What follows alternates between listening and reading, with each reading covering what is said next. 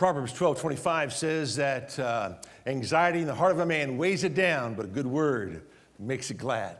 That's our verse that we've been looking at for, wow, a lot of weeks, uh, ever since this whole COVID 19 thing came about. And so we're looking at how a good word makes the heart of a man glad. And we have given you uh, eight different principles up to this point to help you understand how it is you are to give honor and glory to our Lord and how you can rid yourself of anxiety.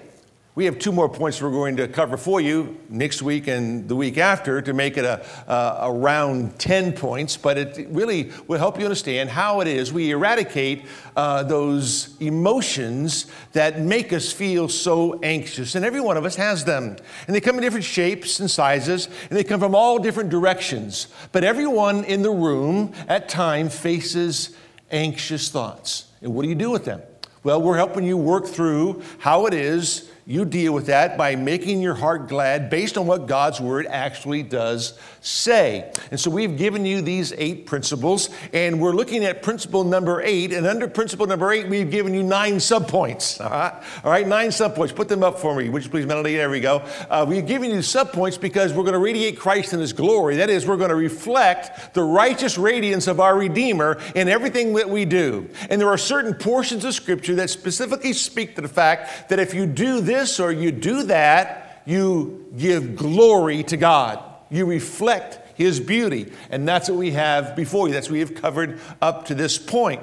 And last week we left off with. Uh, uh, manifestation of our identity as salt and light. And I want to pick it up from there to help you understand exactly how it is we continue to give glory to God, how we continue to reflect the beauty of our Lord's character in and through our lives. And that is uh, the next point, which is the adoration of His majesty. The adoration of His majesty. Whoso offereth praise, Psalm 50, verse number 23, glorifies me. We know that Philippians 2 says that God has given uh, a name to a son. His name is Jesus. And that the, uh, that the name of Jesus, every knee will bow, every tongue will confess that Jesus Christ is Lord to the glory of God the Father. It's all about the glory of the Father, it's all about the honoring of our God.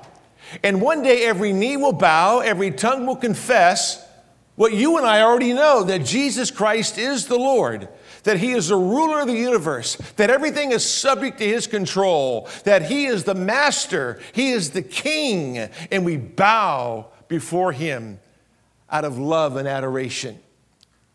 And that's what it means to, to radiate the glory of Christ. We bow in subjection to the ultimate king the Lord Jesus himself. Over in Psalm 34, these words are recorded. Psalm 34, verse number one I will bless the Lord at all times. His praise shall continually be in my mouth. My soul will make its boast in the Lord. The humble will hear it and rejoice. Oh, magnify the Lord. Oh, glorify the Lord with me, and let us exalt his name together. That's what the people of God do. Then over in Psalm 35, verse number 27, let them shout for joy and rejoice who favor my vindication, and let them say continually, The Lord be glorified, who delights in the prosperity of his servant. And then over in Psalm 69, Psalm 69, verse number 30, these words are written I will praise the name of God with song and glorify him with thanksgiving. And it will please the Lord better than an ox or a young bull with horns and hoofs. In other words, ritual without repentance, ritual without a right attitude is not worship. Worship is a heart attitude that seeks to glorify and magnify His beautiful name based on who He is. You know, at Christmas time, we, we sing that song, Oh, come, let us adore him. And we, we wonder what it means to adore the king, what it means to adore his majesty. And, and I wish I, I, had time to, to talk to you about this because it's so important. It, it all begins with an excitation to be with the king. That, that's where adoration begins. And you go all the way back to the birth of the king, and you realize what the, what the shepherds did when they heard the great word about their Messiah who was, who was born in the city of David. For unto you has been, been born this day a Savior who is Christ the Lord. And they were so excited to go in haste to see this word that was spoken to them because there was an excitation to be with the king. If you're going to adore the king, you can't wait to be with the king. And not only is there an excitation to be with the king, there's a proclamation about that king because when they when they came to the cave or to the grotto where, where Christ was, was laid, they began to proclaim all the things that the angel had spoken to them, to Mary and Joseph. And not only is there a proclamation about the king, but there's a meditation upon that king. We want to meditate upon who he is, and that's why Mary would ponder all these things in her heart. The mother of our Lord would, would ponder all these things in her heart. There was a meditation upon everything that the shepherd said because it was so overwhelming to give birth to the King of Kings and Lord of Lords. And you can go on and, and, and read through the scriptures and realize that, that whenever you worship the king, there's a, always a satisfaction with the king, right?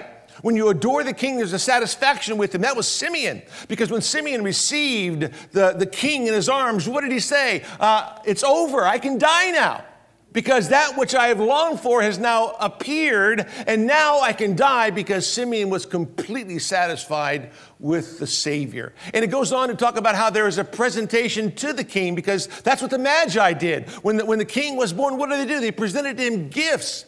There was a presentation to the king of gold, frankincense, and myrrh because when you recognize him as king, you want to give him all that's due him. There's also appreciation for the king. Thanks be unto God for his indescribable gift. Oh, I wish I had time to preach all that for you. It's so important. But the adoration of his majesty, that's what it means to give glory to the king and honor his name. The next point is this a unification in the assembly.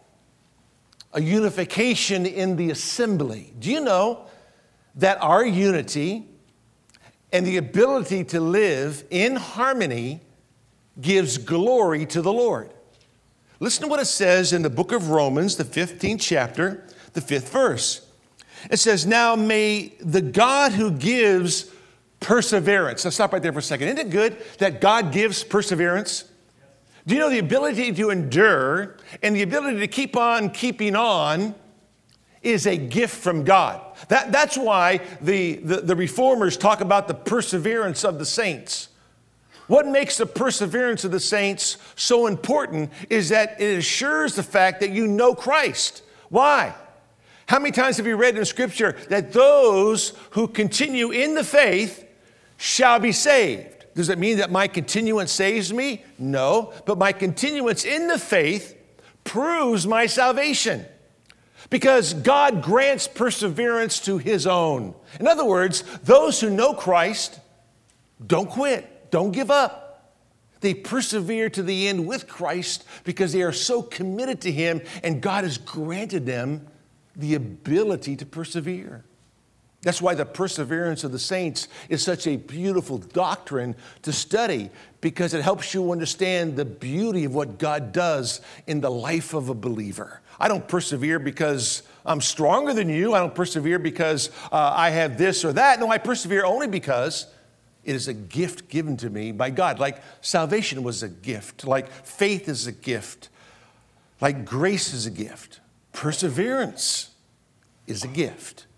So the Bible says in Romans 15, now may the God who gives perseverance and encouragement grant you to be of the same mind, to think in unison. And then he says this with one another according to Christ Jesus, so that with one accord you may, with one voice, glorify the God and Father of our Lord Jesus Christ. Do you know that you glorify the Lord Jesus Christ when we come together in one accord with one voice, with the same mind to put them on display. The unification of the assembly is so crucial. And we're unified in three ways, okay? Three ways unified in doctrine, unified in distinctives, and unified in disposition. Okay? Three words, very simply stated. Sometimes it takes a long time to unravel those things. But we're one in doctrine. How do we know we're, we're supposed to be one in doctrine? Well, 1 Corinthians chapter 1, verse number 10 says these words. 1 Corinthians 1, verse number 10. We'll start at verse number 9. God is faithful, through whom you were called into fellowship with his Son, Jesus Christ our Lord. Now I exhort you, brethren, by the name of our Lord Jesus Christ, that you all agree. Paul is writing to the Corinthian church, and the Corinthian church had a lot of issues because they would tend to bring everything from the world that they had learned and done into the church.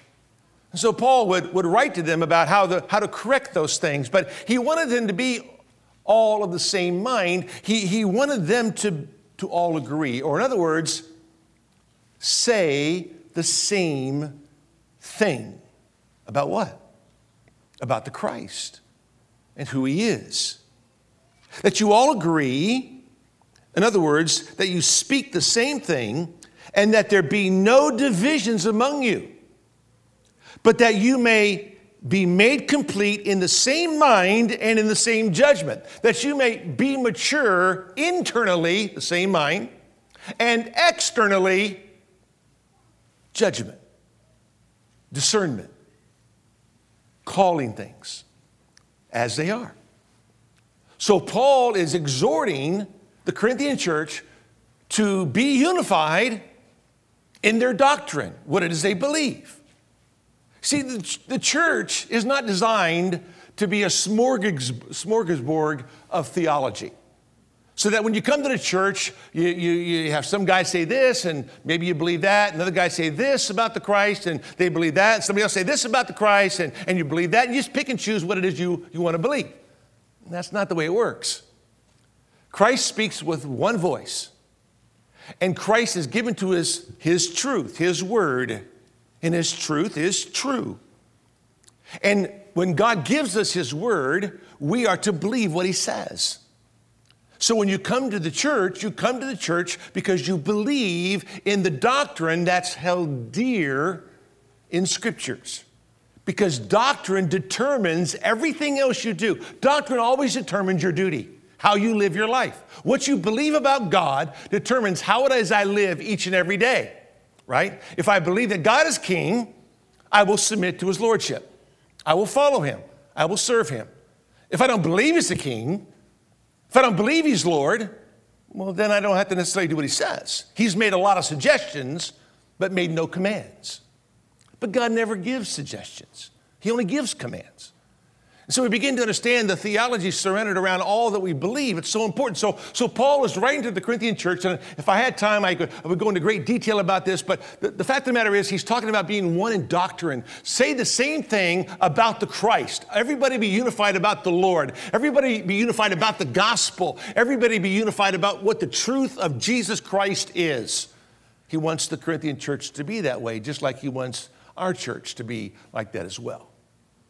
So, so you're one in doctrine, but you're also one in distinctives. Okay? Over in, in 1 Peter chapter 3, Peter, Peter says this To sum up, all of you be harmonious, all of you be unified, all of you be together, sympathetic, brotherly, kind hearted, humble in spirit not returning evil for evil or insult for insult, but giving a blessing instead, for you are called for the very purpose that you might inherit a blessing. God says, or Peter says, that you are, you are called to inherit a blessing. That comes when you don't return evil for evil, insult for insult, but in reality, you return good for evil because that is the distinctive of the believer when it comes to his relationship with other people. He's not vengeful. No, he returns good for evil. Not evil for evil, not insult for insult. And if you're going to be harmonious, if you're going to be tenderhearted, then your responses to other people is a distinctive characteristic that helps others know that Christ is your Lord. So you're one in doctrine, one in distinctives, and then thirdly, one in disposition. That's in the book of Philippians. The book of Philippians. And there, excuse me, these words are spoken. Philippians chapter 2. Therefore, if there is any encouragement in Christ, verse number one, if there is any consolation of love, if there is any fellowship of the Spirit, if any affection and compassion, make my joy complete by being of the same mind, maintaining the same love, united in spirit, intent on one purpose, doing nothing from selfishness or empty conceit. Both humility of mind, regard one another as more important than yourselves. Do not merely look out for your own personal interest, but also for the interest of others. And then he goes on to talk about having this attitude because this, was the attitude that was in Christ when he took on the form of a servant and, be, and became a man and became obedient unto death, even the death of the cross, because that's how he ultimately was exalted as King of Kings and Lord of Lords.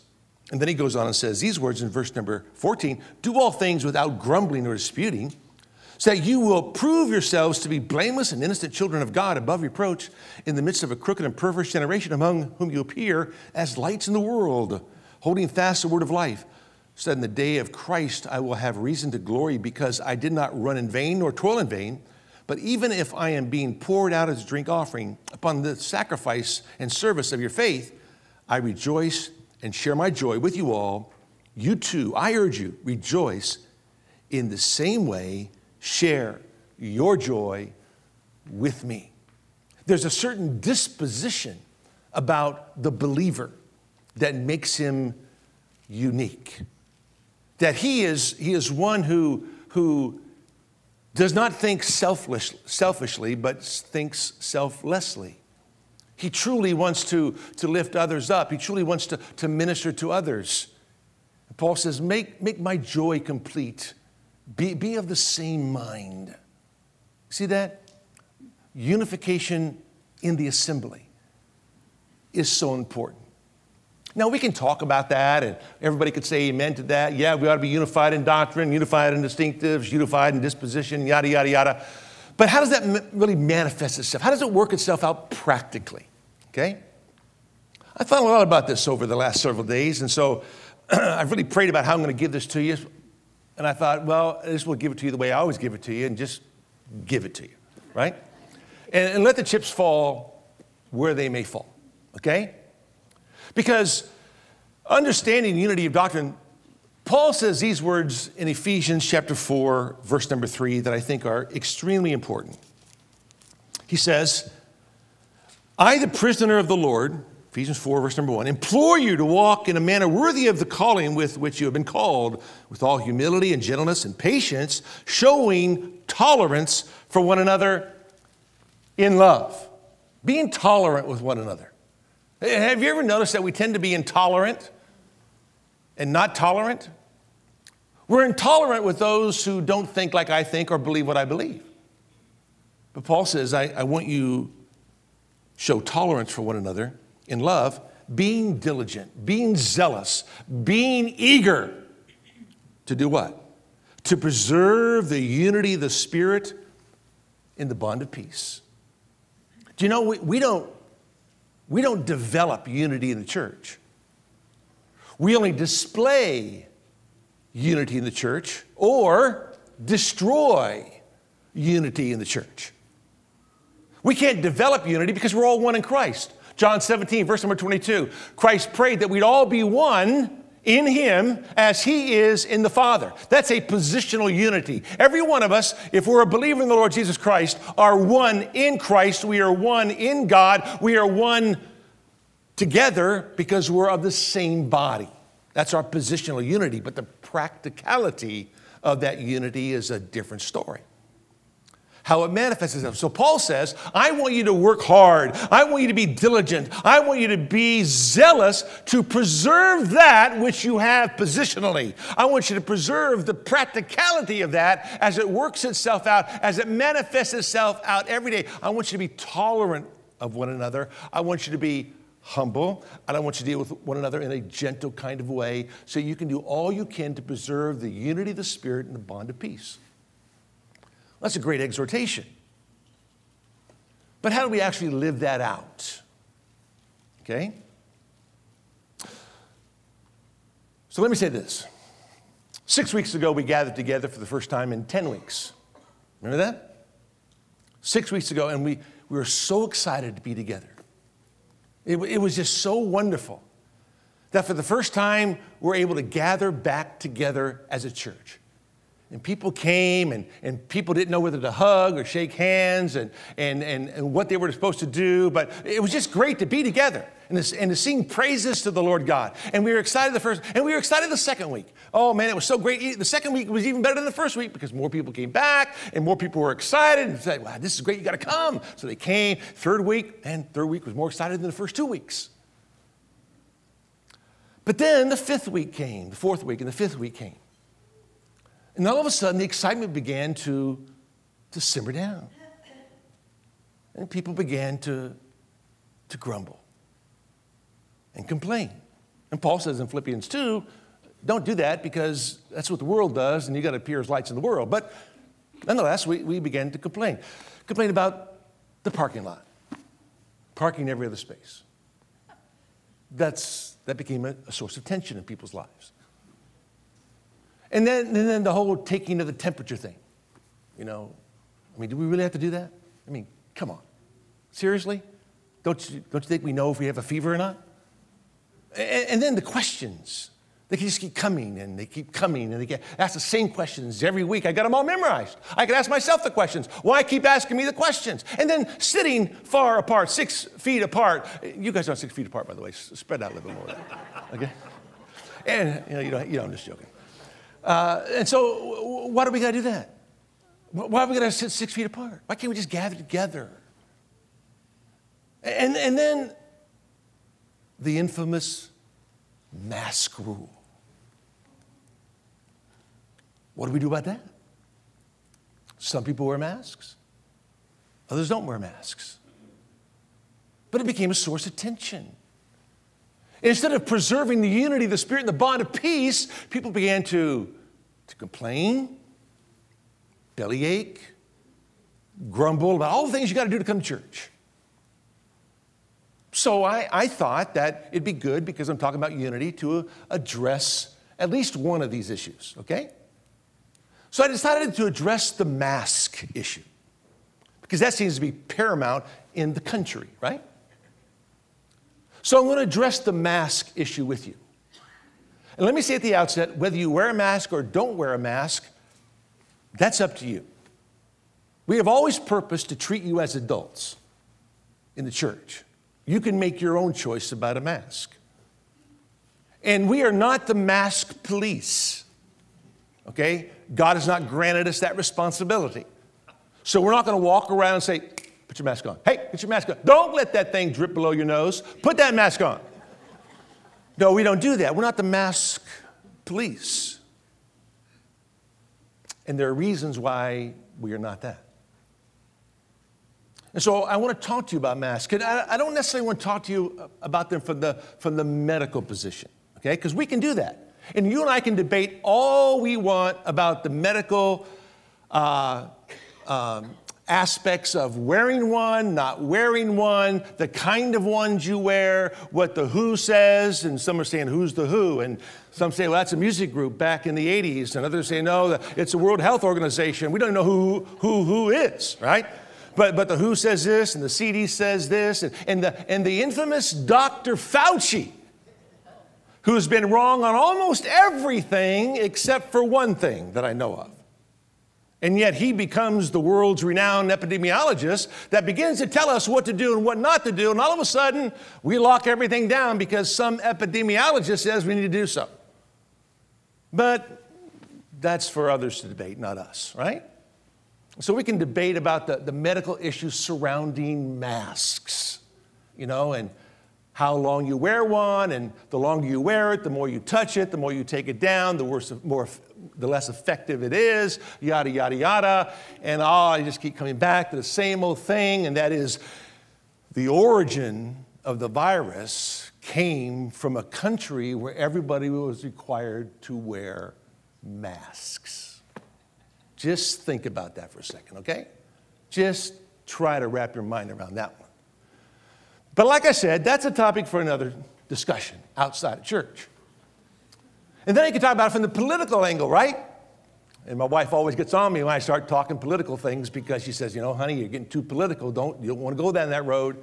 And so you begin to talk about all the political aspects surrounding the mask, right?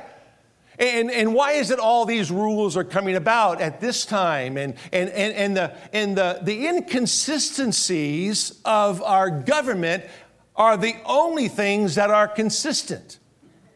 Okay, that's the, they're, they're inconsistent from week to week, from month to month. They never say the same thing, and they're always changing their mind on this and that. And you're thinking, well, what is it we do, and how do we do this? See? And you begin to think about all those things, and the political nature of the masks is a topic that can be discussed and can be discussed at great length, dependent upon how much you know about politics or how much you, you want to know about politics. All I know is that one man has said that everything that happens in an election year is all about the election. It began with the virus, moved to the lockdowns, it moved then to the riots, it moved then to the mandate on masks. Now it's moved to schools, whether to open them or not open them. Everything that happens in an election year is all about the election. But that again is political in nature, and we don't necessarily want to go down that route. And so you just have to always be discerning, always need discernment. Remember, we told you before that if you don't listen to the news, you're uninformed. If you listen to the news, you will be misinformed. So the only way to be informed is to be in the Word of the Lord and follow what God's Word says. My time is fleeting. I will probably go long today, just as a warning. So, I want to approach it from a biblical standpoint. Forget about the medical, forget about the political, because I'm, not a, I'm not a doctor, I'm not an epidemiologist, I, I'm not a politician, I'm not running for Congress, although I should run for president, I'm not. So, therefore, I'm, uh, political issues are, are not my field of expertise, okay? But when it comes to the biblical issues, there are four key components. And I give them to you very quickly. One is charity, two is authority, three is sensitivity, and four is testimony. Okay? Four verses of scripture dealing with four issues in the church. One deals with charity loving my brother. Matthew chapter 22. I'm the love the Lord my God with all my heart, soul, and mind, love my neighbor as myself. And so the discussion comes that if I love my brother, I will wear a mask in my brother's presence. The question comes is that true? Because if that's true, then the opposite must be true. If I don't wear a mask, I certainly don't love my brother. But is that true? Just because Governor Newsom wears a mask, does that mean he loves you? Or anybody in your grocery store or on your street or where they may be? Or do all those people love you because they're wearing a mask? You, you have to ask that question. Because if you say, in order to love your brother, you must wear a mask, you are also saying that if you don't wear a mask, you don't love your brother. And that's a very dangerous route to go. Are, are we more concerned about being seen as loving or actually loving our brother? Think about that for a second. Am I the kind of person that would, would, would wear a mask to church because I love my brother, but I would argue and bicker and bellyache with my wife all the way to church, not reconcile with her, and walk in with a mask on and say, I love my brother. Now, see, I wouldn't know you had an argument with your wife on the way to work or with your children on, uh, excuse me, on the way to church or with your children on the way to church. I wouldn't know that, right? So all of a sudden, would I know that you love me because you have a mask on? That's a question you need to ask, right? It doesn't mean that if I, I wear one or don't wear one determines my love for you. Please understand that. Because there are so many other issues surrounding that. That's a, what is love? How is love best demonstrated? How do we know we love one another as Christ loved the church? How, how, how do we, how, how is that defined? How is that displayed? A lot of questions need to be asked and answered about loving my brother before you just step out and say, you know what? You must not love your brother because you don't wear a mask in church. But there's much more I could say on that, but I won't. That is a charity issue. The, the other one is the testimony issue. Okay? The testimony. You wear a mask as a Christian because you want to be a testimony. When you wear a mask in church, let me clarify everything I'm saying. We're talking about in the assembly, in church here, okay? We wear a mask in church so we're a testimony to the community.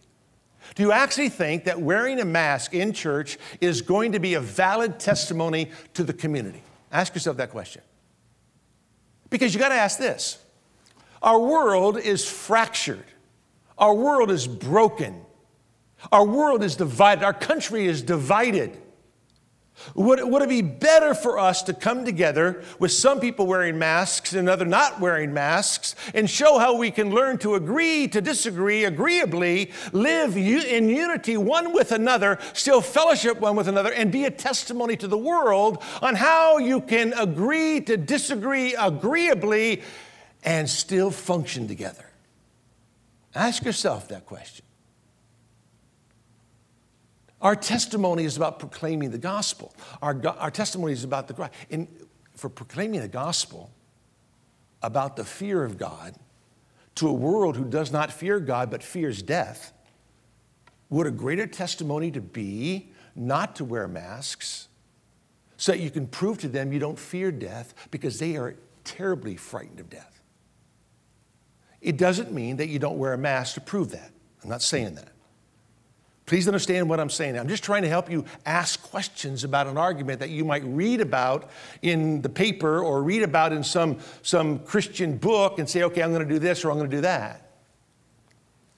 But that's the testimony issue. What makes your church a testimony in the community? Masks, as we assemble together, does not guarantee we have an effective testimony in West Covina and around this area.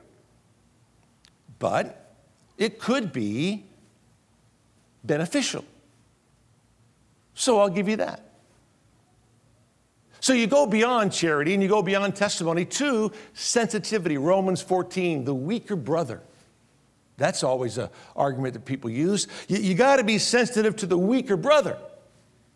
But you have to understand the context of Romans 14. Don't take something out of context to prove a point so people will wear masks in your presence.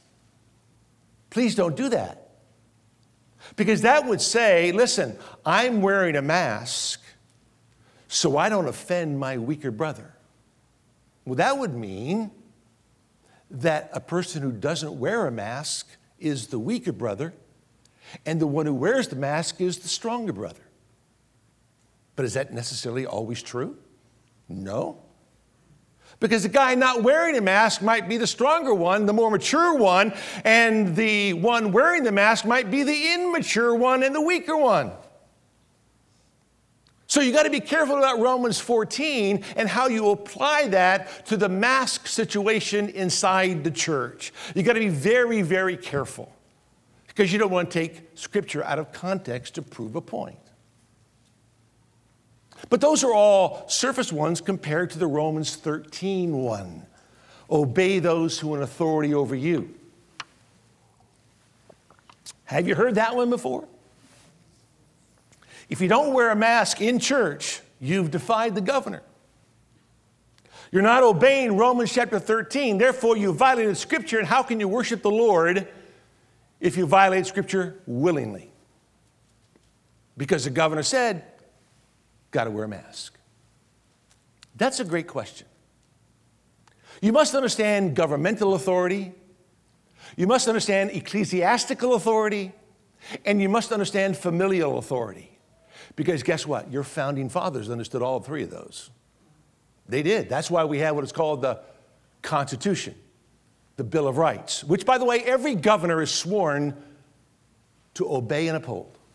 Everyone is, which includes the First Amendment, freedom of speech, the division between church and state. And God has given the church, and this is what our founding fathers understood God has given the church to the government to hold the government at bay. Did you know that? That's why at the rapture of the church, when the church is gone, government just, just does whatever they want to do. But the church holds the government, government at bay because the church says there's something of the people you cannot have and that is the will of the people. You cannot have that. But they want that. So they will do all they can to obtain that. And when they can't do it, what do they say? If you don't obey, we will kill you. See that? And so the church is designed to keep the government at bay. Because when it comes to faith and practice, listen carefully to what I'm going to tell you. When it comes to faith and practice, the government has no authority over the church.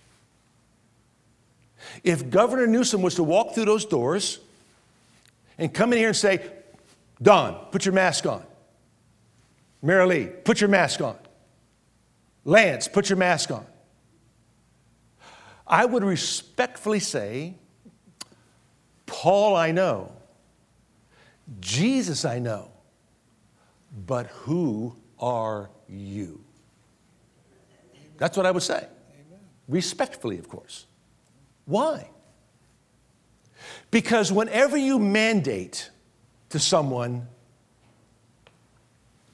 about how they worship, you got to make sure it's in line with what God's word says. That's why the elders and your church leaders, your pastoral staff, got together and decided that we would recommend masks, but not require masks. Because if I require you to wear a mask when you worship, I am requiring something of you that is extra biblical, not biblical. And I am putting guidelines on you that God does not put on you. And if I do that, woe is me. I can't do that.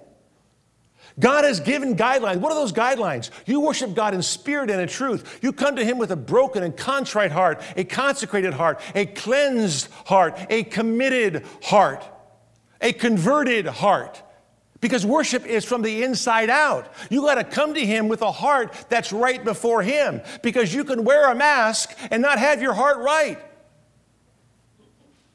But if you don't wear a mask, it doesn't mean your heart's right because it all is internal, not external. So if we as elders say, you got to wear a mask or you can't worship the Lord, because see, if we say that, and I know my time is gone, so bear with me. If we say that, we are actually saying, if you don't wear a mask, you are sinning. Okay? Now follow this through. If I, if I or the elders require you to wear a mask when you worship, okay, and you choose not to, and I say to you, Don, you're sinning. I got to be willing to take two or three witnesses to him if he doesn't put a mask on next week. And if he comes back the third week, I got to I got to take him before the elders to follow Matthew 18, right? Because he is sinning by not wearing a mask.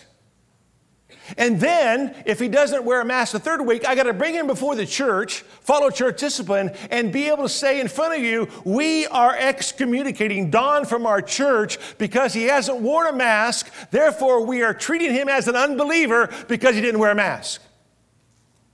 Do you see that? You see the fallacy in that? Who are we to say you're not a believer because you don't wear a mask? Because God never required you to wear a mask to worship. So we can't do that. We want you to come. We want anybody to come who can come. Listen, there's more than 100 people in here. That's against the governor's orders. So what are we are we wrong? You see, can the governor, can the state come into the church and say, enough's enough, you can't gather any more people in here? You got 101 people. That, that one person's got to go. 110, up, they got to go outside. We decided not to do that. We, we started that way, and we put some in the fellowship hall and streamed it in there. And we thought, that's ridiculous. Just will stay home, right? So bring them in. Bring them in so we can worship the Lord together.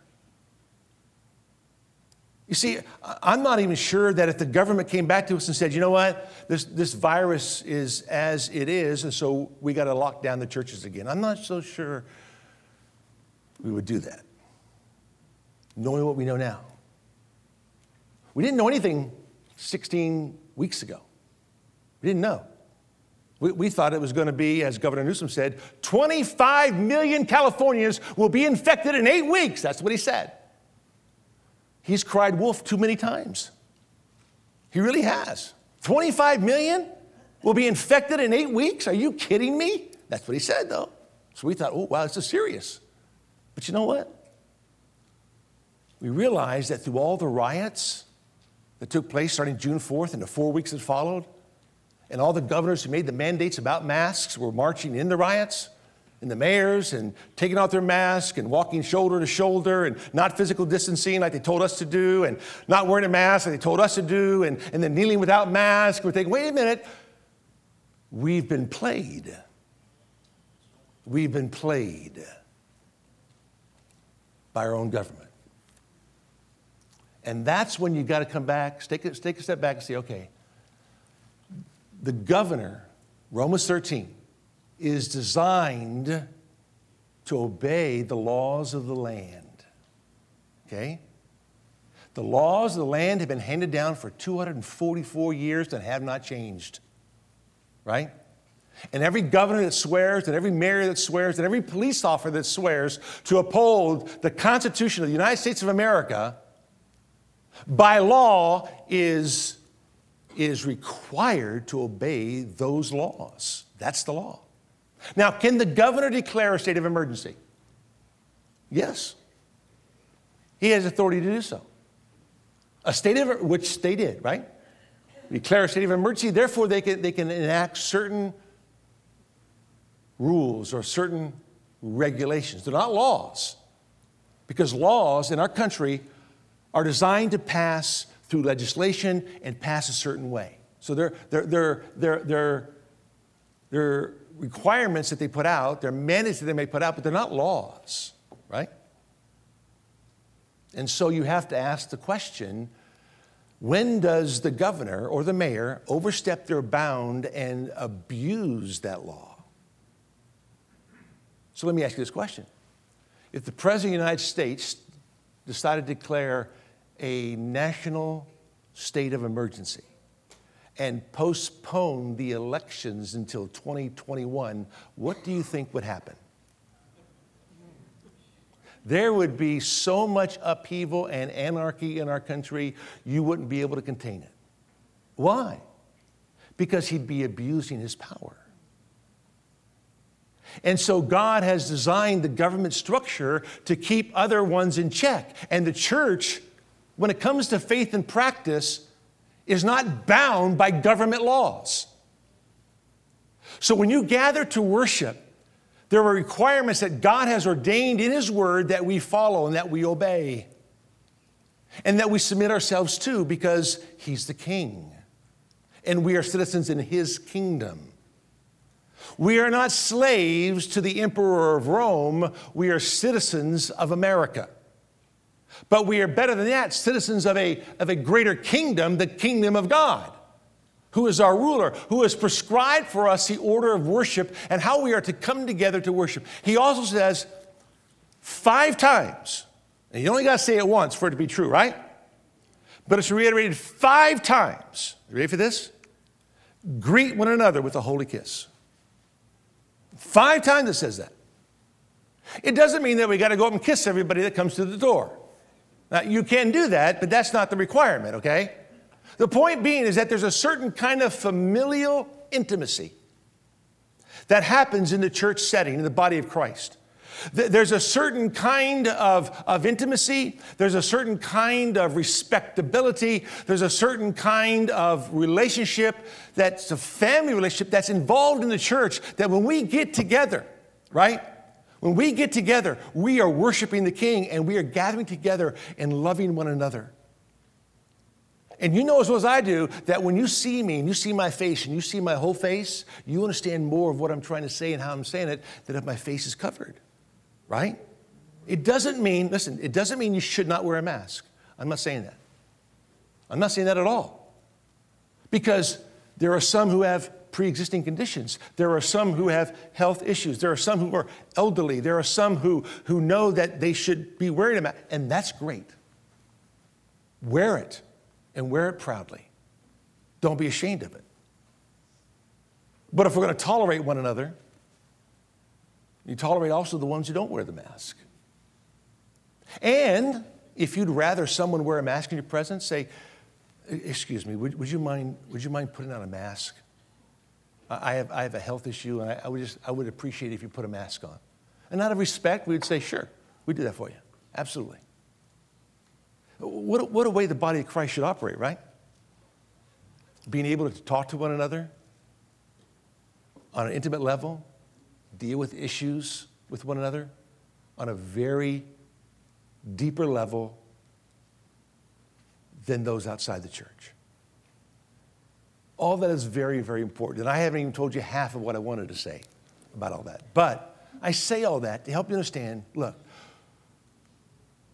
just because in the worship service, the elders, listen, oh, here's another thing. Would you would you obey a governmental authority over ecclesiastical authority? Think about this for a minute. I'm not saying we're the Pope, I'm the Pope, and this is the Catholic Church, and you do what we say. I'm not saying that. Listen carefully.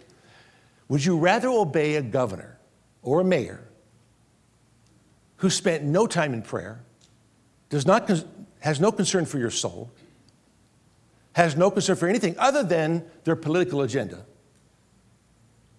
Or would you rather follow the leadership of your elders and your pastors who have prayed, sought scripture, discussed this issue over and over and over again ad nauseum, and come to a conclusion, conclusion you know what, we're not going to require people to wear masks when they worship. We want them to, to be adults and uh, we want to treat them as adults and, and let them worship the Lord in the way they want to worship Him. And we prayed about that because we're concerned about everybody. And yet, how quickly we are saying, well, the government said, the government said. Whatever happened to my elders prayed? My elders care for my soul. My leadership is concerned about my spiritual development. They've really sought the scripture on this and sought the Lord's will on this, and this is what they came up with. Whatever happened to that? How easily we just push aside ecclesiastical authority and say, oh, that's not important. And say, well, the government said. We got to be very careful about that. Because, and, and, listen, if I said something to you like wear a mask, I would be abusing my responsibility as your pastor. That's an abuse of power. And you'd have every right as a member of this church to call me on that. To require you to do something outside of Scripture in order for you to worship in our assembly.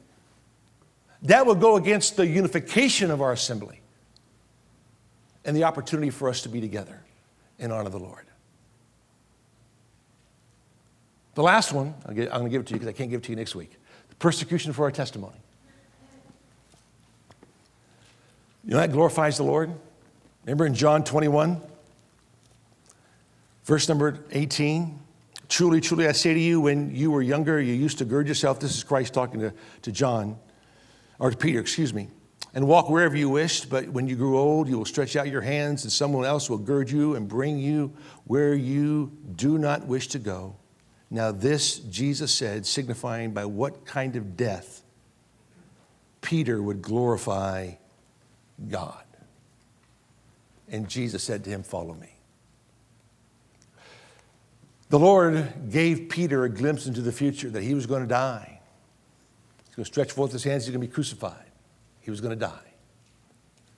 Peter, you follow me. There's going to be persecution for your testimony. You're going to glorify the Lord in your death. That time is coming. I believe that the church will be raptured out of here before things are completely haywire.